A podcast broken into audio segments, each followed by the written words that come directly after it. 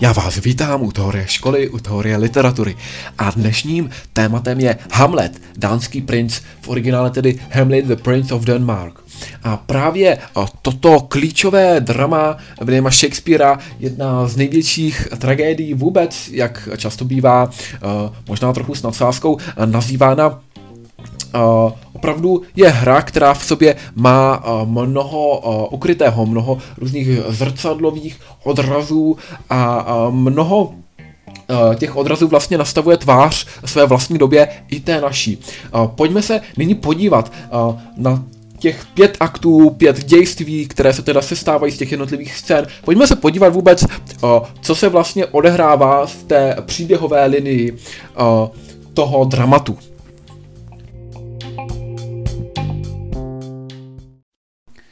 Hamlet, dánský princ, je tedy tragédie, která se sestává z pěti aktů, pěti dějství.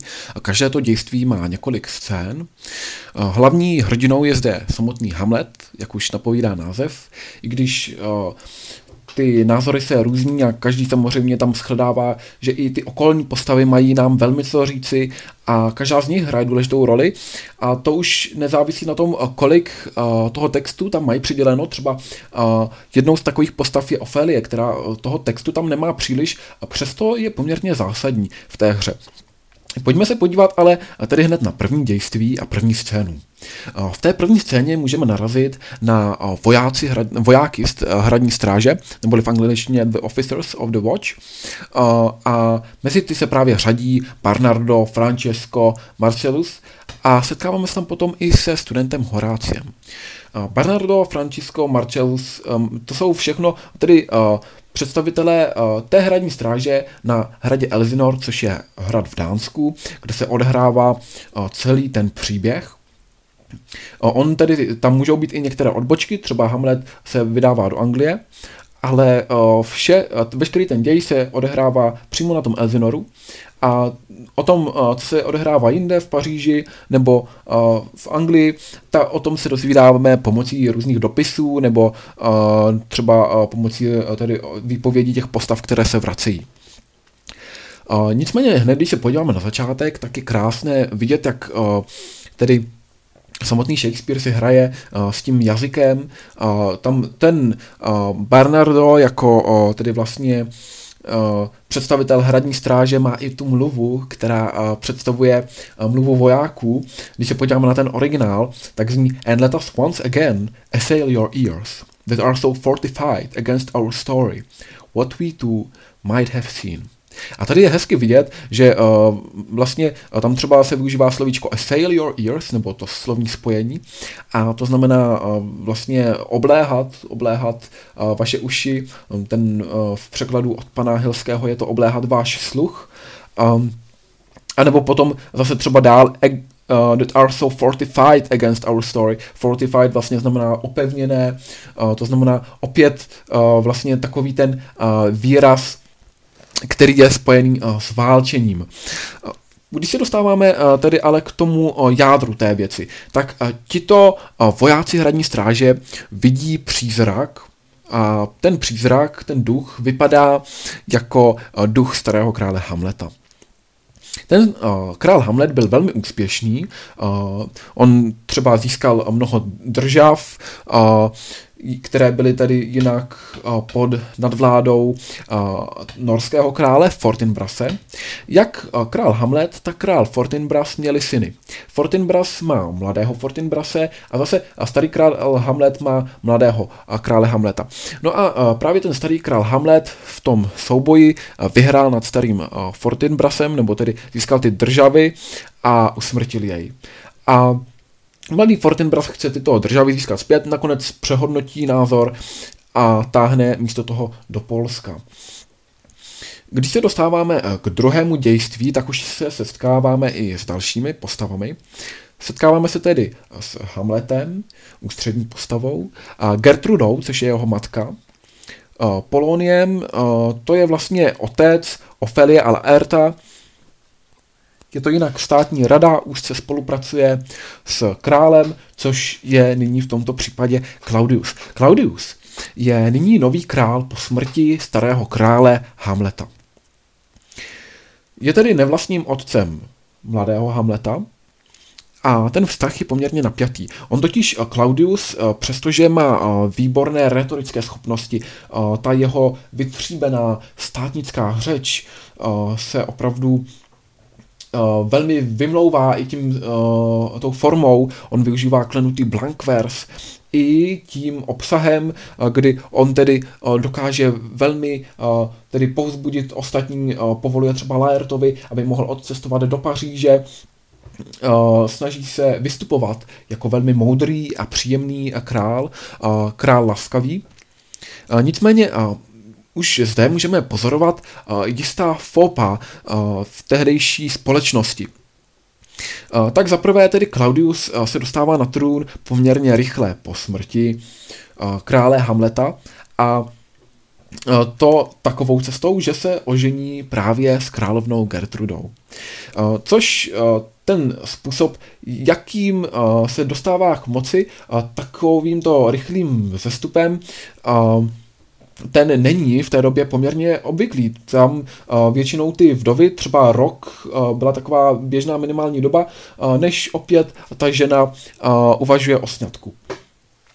Další taková společenská nekonvenčnost vzniká i vlastně z toho, že Claudius je bratrem starého Hamleta, to znamená, že je švagrem té švagrové Gertrudy a takovýto sňatek v té době byl vnímán jako incest.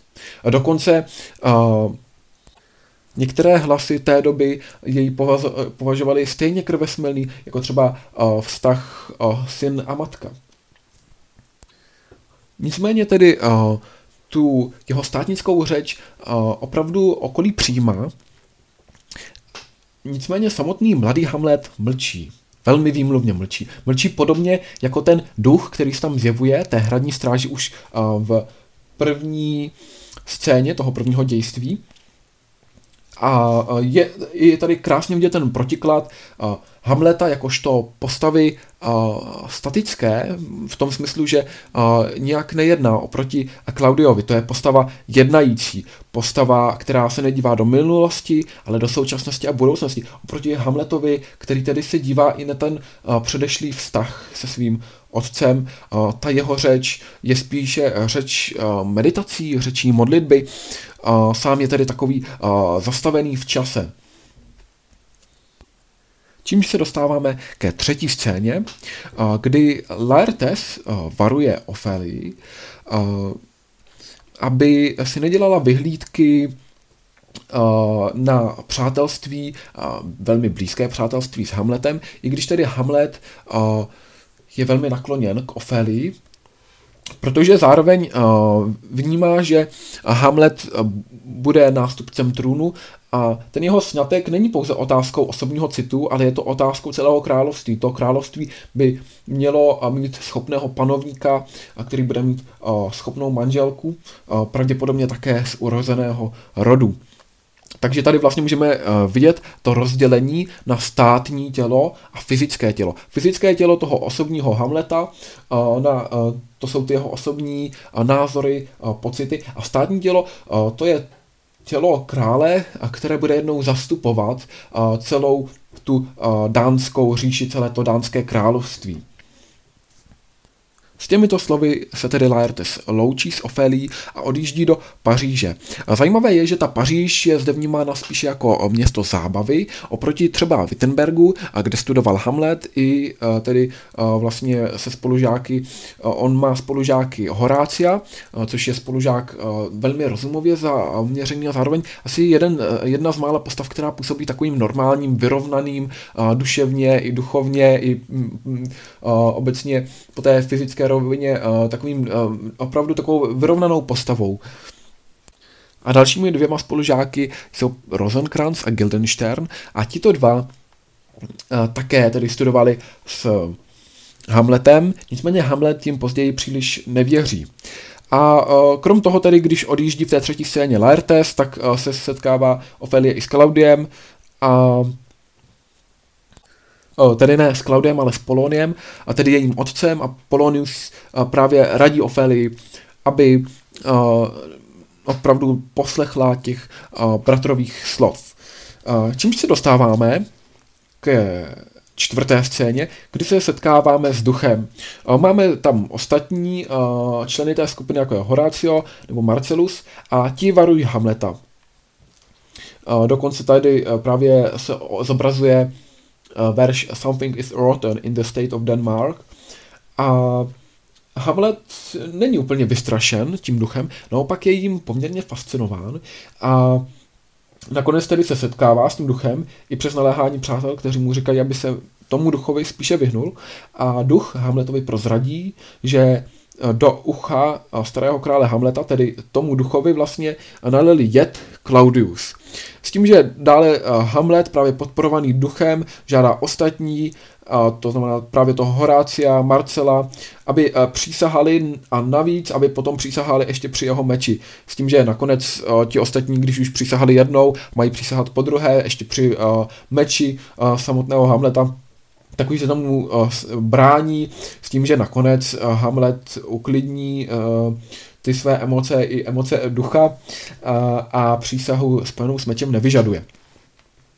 S tím se ale právě dostáváme už do druhého dějství, Hned v první scéně se setkáváme s Poloniem, který mluví se služebníkem Reinaldem a radí mu, aby zapředl rozhovor s Hamletem a snažil se nějakým způsobem pomluvit Laerta, tedy syna Polonia, a to kvůli tomu, že samotný uh, Polonius se chce dovědět nějaké novinky o Laertovi a uh, právě tvrdí, že uh, na uh, háček lži se chytí kapr pravdy, neboli v originále uh, Your bite of falsehood takes the scarp of truth. Což vlastně myslí, uh, čímž myslí právě uh, Polonius, že ve chvíli, kdy uh, Reinaldo uh, začne vyprávět nějaké neúplně pravdivé historky Hamletovi, tak Hamlet třeba k ním dodá něco opravdu pravdivého, uh, co se uh, týká uh, Laerta a co by rád Polonius věděl. Potom se dostáváme ke druhé scéně, tam už můžeme vidět tu, to zrcadlení, které je charakteristické pro Hamleta. A dostávají se tam totiž vyslanci Voltemant a Cornelius, uh, tedy v originále tituly Ambassadors of Norway, to znamená opravdu ti vyslanci Norska. A hlásí, že právě proto, že norský král starý Fortinbras byl nemocný, tak jeho slabosti využil mladý Fortinbras a chtěl získat zpět državy. Nicméně nakonec chce tedy porazit Poláky a Polonius se domnívá, že odhalil příčinu Hamletova šílenství právě v tomto uh, druhém dějství a v této druhé scéně, uh, když tedy uh, si myslí, že Hamlet je šílený, protože už začínáme pozorovat to, že Hamlet začíná trochu šílet, že není úplně normální. Že to je asi kvůli tomu, že právě je nešťastný uh, z lásky, kterou mu teď uh, částečně odepírá Ofélie právě na přímluvy uh, svého otce a bratra. Hamlet hraje pomateného a poprosí herce o zinscenování vraždy. Jak jsem již ale zmínil, tak uh, můžeme tam pozorovat v té hře opravdu to zrcadlení. Uh, jedním uh, z případů je třeba krásná vlastně ta, uh, ten rozhovor mezi Gertrudou, a tedy matkou uh, Hamleta a Poloniem, uh, kdy Gertruda říká More matter with less art, a Polonius odpovídá Madam, I swear I use no art at all. That he is mad, is true, it's true, it's pity. And pity is, is true, a foolish figure, but farewell with, for I will use no art. Takže tady je krásně vidět, jak eh, postupně eh, se nám zrcadlí celý ten hovor. On tady ten Polonius ze začátku hned eh, tedy v tom prvním verši, v té první větě říká Madam, I swear I use no art at all a potom vlastně až v tom závěrečném posledním verši nebo v té závěrečné poslední větě zase můžeme pozorovat But farewell it, for I will use no art. Takže opět se opakuje to, co jsme už mohli pozorovat na začátku, a, vlastně vzájemně všechny ty jednotlivé části se doplňují a zrcadlí se. ono i tady můžeme pozorovat, že často tam jsou párové ty osobnosti. Je tam párový třeba ten Voltemant a Cornelius, ale zejména potom Rosencrantz a Guildenstern, spolužáci Hamleta, kteří vlastně původně tato jména byla dávána párově, to znamená, že vždycky byla dávána nebo často po dvou. A vzájemně charakterizují takovou jednu osobnost, jeden životní postoj. Třetí dějství, první scéna, se vyznačuje tím významným dialogem, jedním z nejznámějších uh, ze hry Hamlet, a to je být či nebýt, neboli v originále to be or not to be, that is the question. Whether it's nobler in the mind to suffer, the slings and arrows of outrageous fortune, or to take arms against a sea of troubles, and by opposing end to them, a neboli uh, tedy v tom, ori, v tom českém překladu od Martina Hilského by to znělo být nebo nebýt, to je otázka. Je důstojnější zapřít se a snášet surovost osudu a jeho rány, nebo se vzepřít moři trápení a skoncovat to navždy. Tedy Hamlet uvažuje uh, poměrně hluboce nad tím, jaký je vůbec smysl života. To znamená, uh, jestli žít či nežít, ale samozřejmě uh, to být či nebýt často bývá parafrázováno v různých významech a je krásně vidět, že celá ta hra má filozofický podtext, hluboký filozofický podtext, který je určitě více rozměrný. Zároveň je to ale scéna, kdy po tady tom uh, uvažovacím rozhovoru nebo samotném tedy monologu Hamleta uh, se loučí s Ofélií a najednou se uh, ta jeho povaha velmi změní. Uh, On uh, najednou jí sdělí, že ji nemiluje, uh, odkáže ji do um, za prvé tedy kláštera, když řekne go to the nunnery, ale zároveň nunnery v té době, slangově v alžbětínské době znamenal uh, kromě kláštera nevěstinec, takže vlastně uh, jí říká, ať jde do nevěstince. Zároveň se uh, Ofelie ptá, where is your father, to znamená, uh, kde je otec uh, Ofelie a e, v některých inscenacích pozdějších Hamleta se totiž právě Polonius ukrývá, nebo on se tam vždy vlastně tedy ukrývá a naslouchá, ale teďka vlastně v některých inscenacích to vypadá tak, že Hamlet o tom ví a proto se proto pokládá tuto otázku. Někdy zase to může mít zase jiný význam. Uh, a, zároveň zde můžeme pozorovat, že Hamlet říká Those that are married already, all but one shall live. To znamená, že všichni, kteří jsou vda, vdaní nebo oženění až na jednoho, budou žít. Ale kdo je ten jeden? No to je zase možné, že bude samotný Claudius, protože Hamlet už možná o, osnuje nějakou vraždu. Je, je, je i možné, že i to může být jistá narážka. Zároveň eh, tedy tam můžeme pozorovat, jak Hamlet tedy tvrdí, že krása obcuje s poctivostí a eh, je zase možné to vnímat tak, že vlastně Ofelie se zaprodává více Poloniovi, místo toho, aby zůstala věrná Hamletovi. A tím se dostáváme eh, do druhé scény.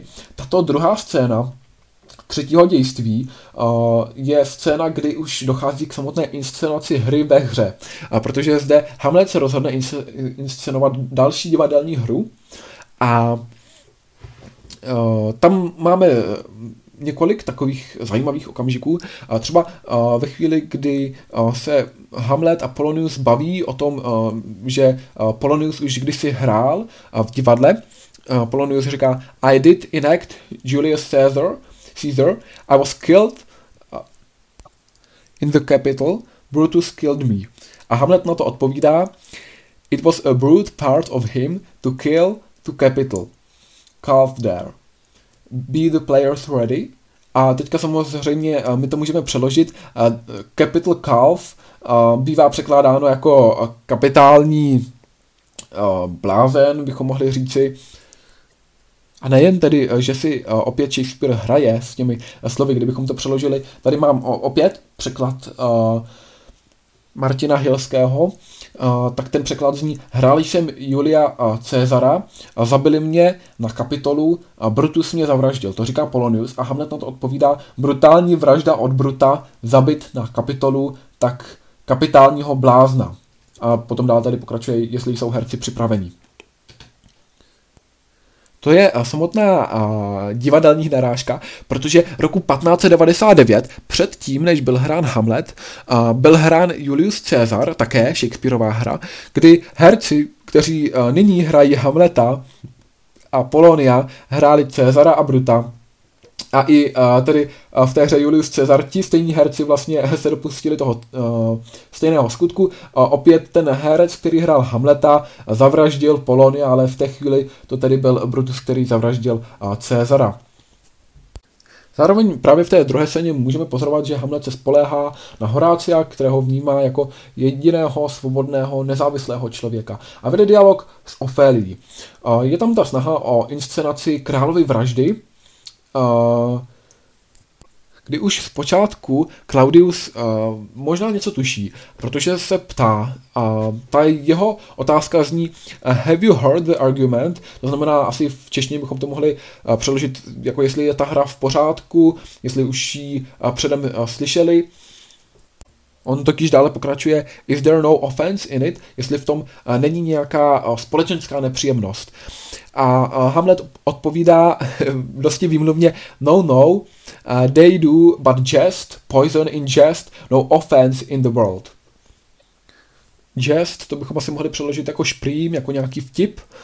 A opravdu, zase Hamlet odpovídá, že si vlastně, jestli když se ptá, uh, Claudius, jestli ta hra uh, je patřičná, tak odpovídá Hamlet, uh, že to všechno je pouze hra, tedy a že to je vše jenom jako, což je ale vlastně princip té hry.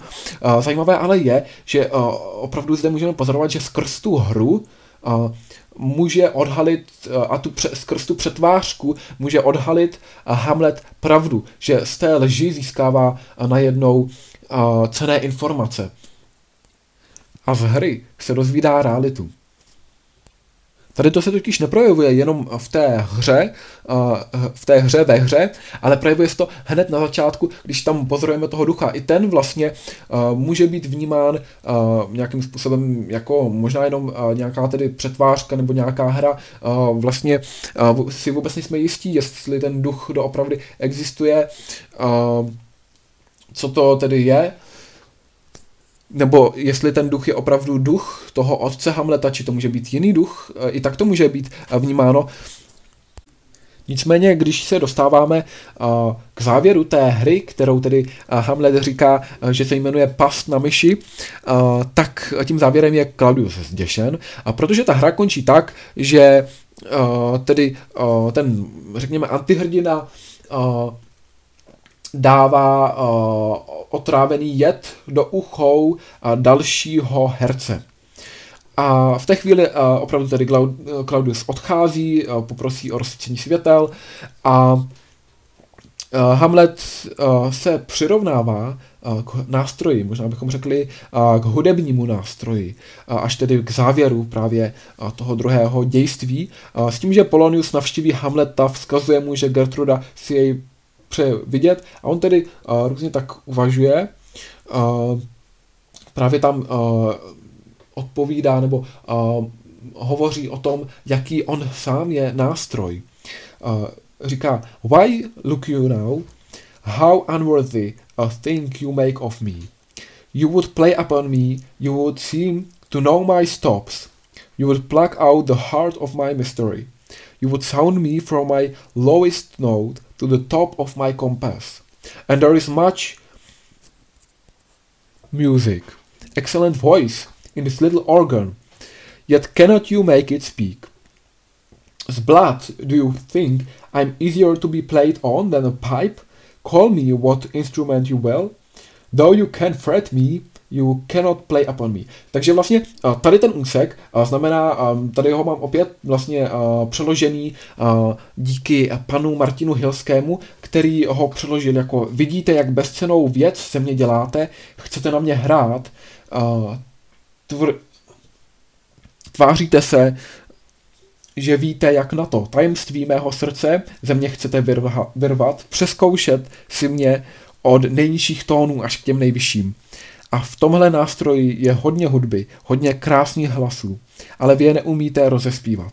Myslíte si, teďka někdy vlastně tam dává to, myslíte si k sakru, což v té angličtině tam je to zblat, slovíčko, že hrát na mě je snazší, ať už jsem pro vás jakýkoliv nástroj, rozladit mě můžete, ale nevyloudíte ze mě nic. Takže tedy uh, Hamlet sám vnímá, že on je tedy strojcem těch krásných tónů v sobě, což je zase daj, další zajímavá myšlenka uh, z té hry Hamlet. A dostáváme se ke čtvrté takzvané ložnicové scéně uh, toho třetího dějství, Tedy ta scéna zpočátku vůbec nebyla ložnicová, neodehrávala se v ložnici. Um, odehrávala se v komnatě, uh, neboli v angličtině tedy closet, uh, která byla spíš určená pro vyřizování dopisů, pro přijímání hostů. Uh, byla to uh, komnata té královny. Nicméně s postupem času uh, opravdu začala být vnímána spíše jako ložnice. To znamená, že i když byla inscenována ta hra, tak už se tam často objevovala samotná postel té Gertrudy. A sem tedy přichází na, díky oznámení Polonia Hamlet a dochází zde k rozhovoru matky se synem. Samozřejmě a právě díky tomu přesunutí významu do té roviny té ložnice zde byla i snaha vykládat tuto část Hamletu a freudovským způsobem myšlení a dokonce někdo to vnímá jako oidipovský komplex, co zde lze pozorovat Zajímavé ale také je, že během toho rozhovoru se schovává za závěsem Polonius, který chce odposlouchat právě tajemství Hamleta a jeho rozhovoru s matkou. Když ale Hamlet zjistí, že někdo je za tím závěsem, domnívá se, že by se mohlo jednat o Klaudia a proto bodne rapírem, bodne tou dýkou skrz ten závěs a tedy zvolá, že se jedná o Krysu. Jedná se nicméně o Polonia a ten tedy umírá Nicméně zdali toho opravdu uh, Hamlet lituje, není zcela jasné. Uh, potom uh, zároveň tedy uh, Hamlet ně, uh, ukrývá někam to tělo, nakonec se dozvídáme, že to tělo je pod schody, Nicméně ta smrt Polonia byla přeznamenaná i o pokus zabít Klaudia nejenom takto skrz závěs, ale předtím, když už vlastně viděl, spozoroval Hamlet Klaudia, jak se modlí. I toto je ale vlastně hra ve hře, protože Claudius je tentokrát tedy ve zranitelné poloze, modlící se, ale on se pokouší modlit se a uvědomuje si, že se modlit nemůže, nebo domnívá se, že se modlit nemůže, protože spáchal takový čin, jaké, jaký spáchal. A Tak tedy sám vypadá zvnější, že se modlí, ale ve skutečnosti se jedná o hru. On se ve skutečnosti nemodlí a, pouze tedy uvažuje nad tím, jak vlastními slovy smrdutých skutek tedy vykonal. Claudius říká, Oh my offense is rank, it smells to heaven, neboli můj hřích je hnusný, zapáchá až k nebesům. A uh, zároveň tedy ale v této části, kdy Hamlet se vlastně už chystá zavraždit Klaudia, tak si uvědomí, že by to možná nebyl trest, ale by to, spíš by to byla pro Klaudia odměna, kdy při modlitbě by se dostal do nebe, ale samozřejmě netuší sám, že Claudius se nemodlí. A, a zároveň v té třetí scéně se snaží uh, Claudius zase zbavit Hamleta, posílá ho do Anglie. Čím se dostáváme ke čtvrtému dějství. V první scéně čtvrtého dějství se Claudius dozvídá o smrti Polonia, požádá, aby Rosencrantz a Guildenstern přinesli tělo Polonia. A potom v té druhé scéně Hamlet a Rosencrantz uh, se snaží uh, tedy vzájemně v tom dialogu uh, jeden uh, zjistit co nejvíce o tom druhém. Uh, Rosencrantz se snaží teda zejména zjistit, kde je ukryté to tělo. Zajímavý je tady ale uh, další verš nebo uh, dalších pár vět. The body is with the king, but the king is not with the body. The king is a thing. Uh, tak uh, teda jednou z těch jedním z těch překladů, uh, který zapadá do toho kontextu toho díla, je mrtvola je blízko u krále, ale král má do mrtvoly daleko. Nicméně právě The King's Body vlastně můžeme vnímat jako to královo těleso, tedy to těleso státnické. Když se tady vlastně zamyslíme nad významem toho verše, on jistě, a zase můžeme ho vykládat několika způsoby, ale jedním z nich je, když řekněme the body is with the king, tedy to tělo je s králem, ale král není s tím tělem. Tak to může znamenat, že ten král ze svého úřadu tedy je vlastně tím tělem, ale samotný ten král nepomáhá tomu státu, tomu, tomu tělu. Ve třetí scéně čtvrtého dějství potom Claudius posílá Hamleta do Anglie a v té čtvrté scéně opět můžeme pozorovat uvažování, které se podobá v něčem těm Montaignovým e, esejím, a tam třeba to je verš uh, 2000 souls and 20,000 ducats will not debate the question of this straw. Uh, straw možná vás napadá hla, uh, sláma, ale samozřejmě jedná se tedy o, ten, o tu hrudku, o ten kousek země, prostě o něco velmi nepatrného, řekněme takového i špinavého. V tom překladu opět Martina Hilského to zní, což stojí 2000 životů a 20 tisíc zlatých za kus hlíny. A nebo potom dále vlastně můžeme pozorovat podobně to uvažování toho Hamleta, uh, být velký je bez velké příčiny se nebouřit, však když je v sásce čest, i okus hlíny svést velký boj. V páté scéně se potom Laertes eh, vrací, dozvídá se o smrti Polonia a dochází také k zešílení Ofélie. Eh, ona má takový eh, jemný, nesouvislý projev, řekněme až impresionistický jazyk, plný metafor, květin, vody, kde tedy později v té sedmé scéně se dozvídáme, že sama Ofélie utonula. A ale v té šesté scéně tedy e, námořníci doručují Horáciovi dopis, dopis od Hamleta, který píše, že je unesen piráty, budou chtít pravděpodobně výkupné. To znamená, že není dopraven do té Anglie, jak původně předpokládal Claudius. A v té sedmé scéně i Laertes a Claudius už plánují smrt Hamleta a také se v závěru tedy dovídají o tom, že utonula Gertruda. Čímž se dostáváme k pátému dějství, které se sestává už jenom ze dvou scén. Ta první scéna je scéna hrobnická.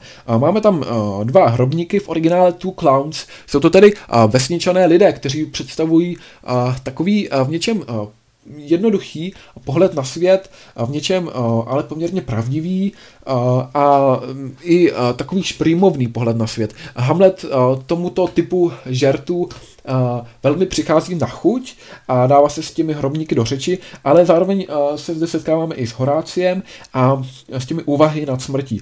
Samotný ten hrobník, tedy když je v dialogu s Hamletem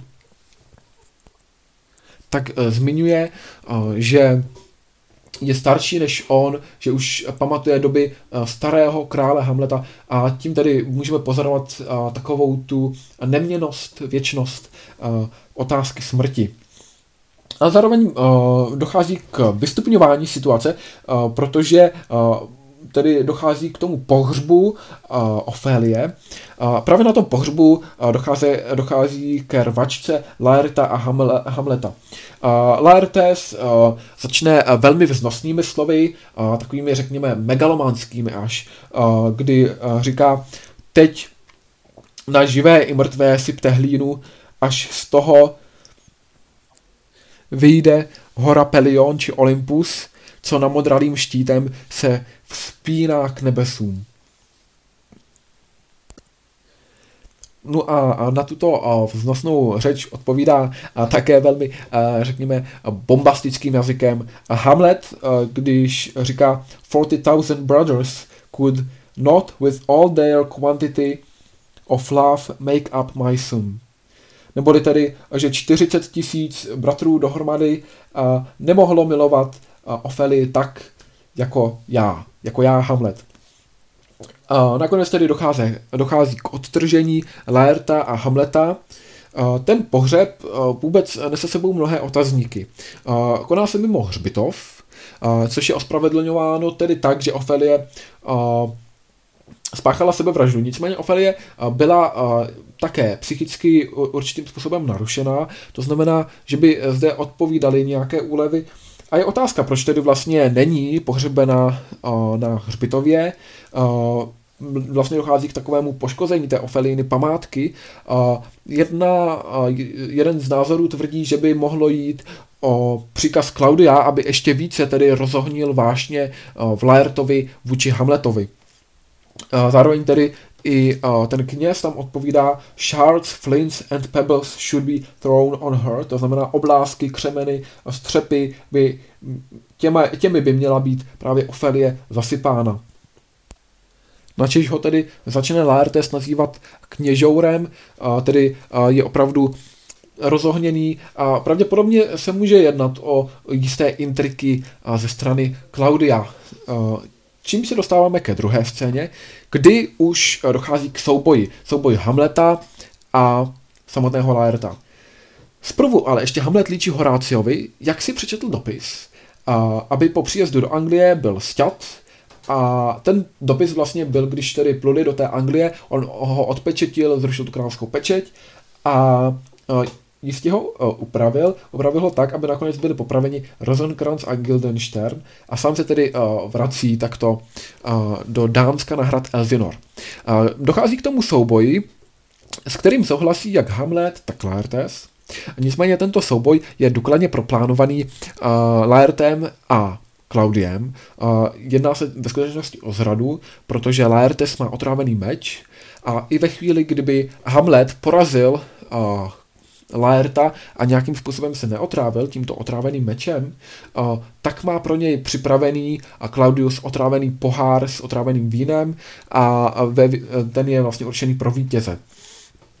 Nicméně v tom souboji tedy dokonce Gertruda popisuje Hamleta jako tělnatého, ale spíše je to asi proto, aby vlastně svému synu získala nějaké výhody, podává Hamletovi šátek, podobně jako třeba Veronika Roušku, a připije mu z na to vítězství nebo na úspěch Hamleta mu připije z poháru, ale to je právě ten otrávený pohár. Takže dále, když bojují, tak najednou Gertruda vykřikne, že víno, které vypila, je otrávené.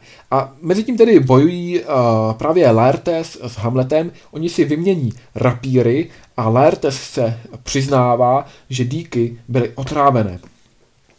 S tím, že najednou v tomto okamžiku dochází možná k jistému usmíření.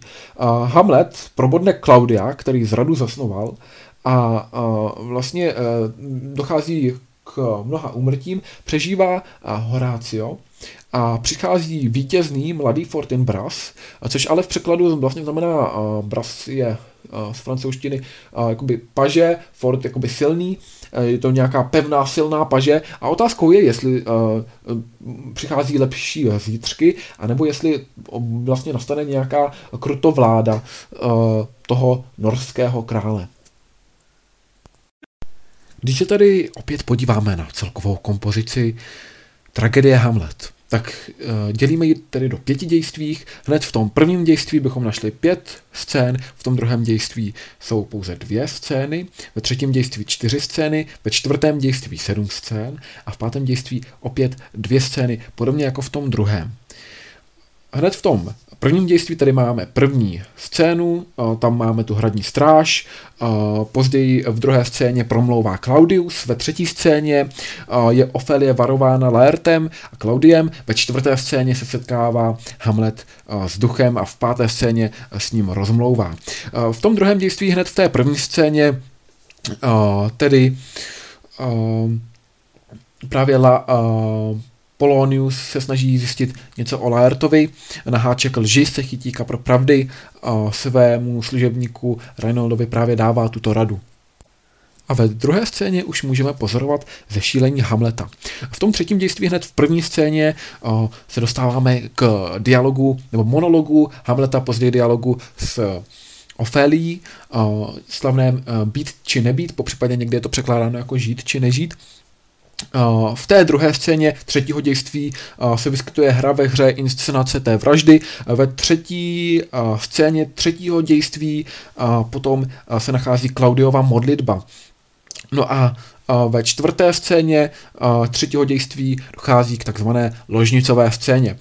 V tom čtvrtém dějství hned v první scéně tedy král prosí o Rosenkrantz o vyhledání a v té druhé scéně opravdu Rosenkrantz tedy vyhledává tělo Poloniovo. Ve třetí scéně potom Claudius posílá Hamleta do, Angl- do Anglie a ve čtvrté scéně tam jsou opět úvahy Hamletovi nad tažením Fortinbrase. Zdali to má cenu ten majetek, ty životy za, jak on to nazývá, tedy stro, to znamená kus hlíny.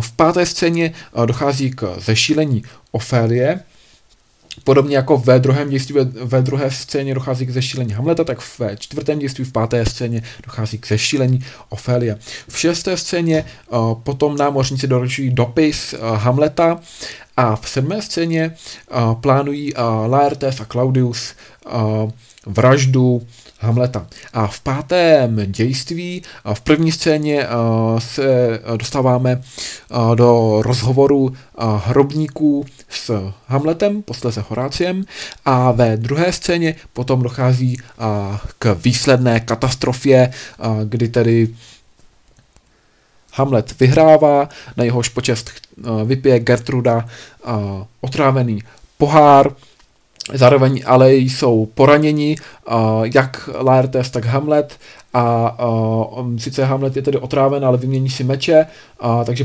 poraní Hamlet i Laerta a když uh, zjistí, že uh, to vše zasnoval Claudius, tak ho na závěr probodne a jediný živý je uh, Horácio a přichází Fortinbras. Já vám přeji pěkný zbytek dne.